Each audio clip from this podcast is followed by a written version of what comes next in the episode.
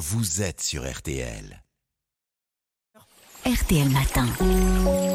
Ça va beaucoup mieux. Avant de parler euh, billets de train moins chers avec euh, Arnaud Touche, euh, Aline Perraudin, vous nous parlez ce matin des smoothies, ces boissons à base de fruits. Déjà, est-ce que c'est bon pour la santé?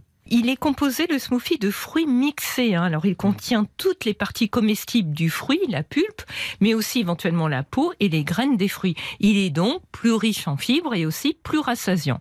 Attention, hein, cependant, on trouve dans le commerce des smoothies qui sont mélangés à des jus de fruits et sont donc moins riches en pulpe. Sinon, le smoothie apporte également des vitamines et des minéraux antioxydants, mais cela reste une boisson sucrée. Et même s'il contient des fibres qui ralentissent l'absorption du sucre, et évite les pics de glycémie, il n'est pas conseillé d'en abuser. On recommande de ne pas en consommer plus d'un verre de 15 centilitres par jour. Alors, est-ce que ça compte comme une, une vraie portion de fruits? Alors, oui, Ah, même bah voilà, s'il ça. contient. Exactement, Ouais. plusieurs fruits. En revanche, on ne peut remplacer qu'une des cinq portions de fruits et de légumes recommandées par jour, hein, par un smoothie. Hmm. Parce que, vous l'avez compris, la façon la plus vertueuse de profiter des fruits, eh bien, c'est de les manger entiers. Hmm. Est-ce qu'il faut éviter les, les smoothies si on fait attention à son poids ou si on est diabétique? Alors, si on surveille sa ligne, on peut en consommer, hein, par exemple au petit déjeuner ou en collation, mais pas forcément tous les jours, parce qu'un verre de 15 centilitres apporte entre 80 et 100 calories, et c'est quand même environ 15 grammes de sucre. Il faut se méfier de certains, en plus, smoothies achetés dans le commerce, car ils peuvent contenir des sucres ajoutés. hein.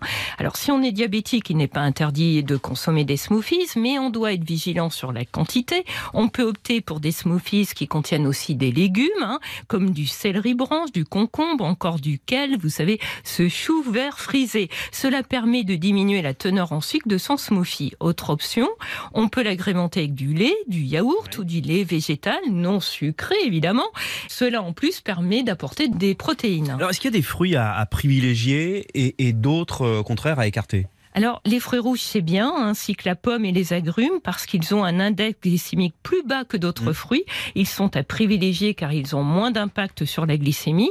Pour ce qui est de la banane, bah, cela dépend beaucoup de son niveau de maturité. Plus elle est mûre, plus son index glycémique est élevé, mais elle présente un énorme inconvénient. Ah, Elle fait perdre certains bénéfices qu'on peut tirer de fruits, comme la pomme, les fruits rouges, la grenade et le raisin.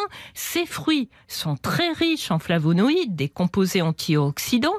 Or, la banane contient des enzymes qui détruisent ces précieux flavonoïdes bénéfiques pour le cœur, les vaisseaux et le cerveau. Hein C'est ce que vient de montrer une étude américaine. Donc, il n'est pas conseillé de mélanger la banane avec ses fruits. Mm. Par conséquent, le smoothie n'est pas la meilleure façon de consommer la banane, un fruit qui par ailleurs a plein d'atouts santé. hein. merci beaucoup, Aline. Ça va beaucoup mieux dans son corps et dans sa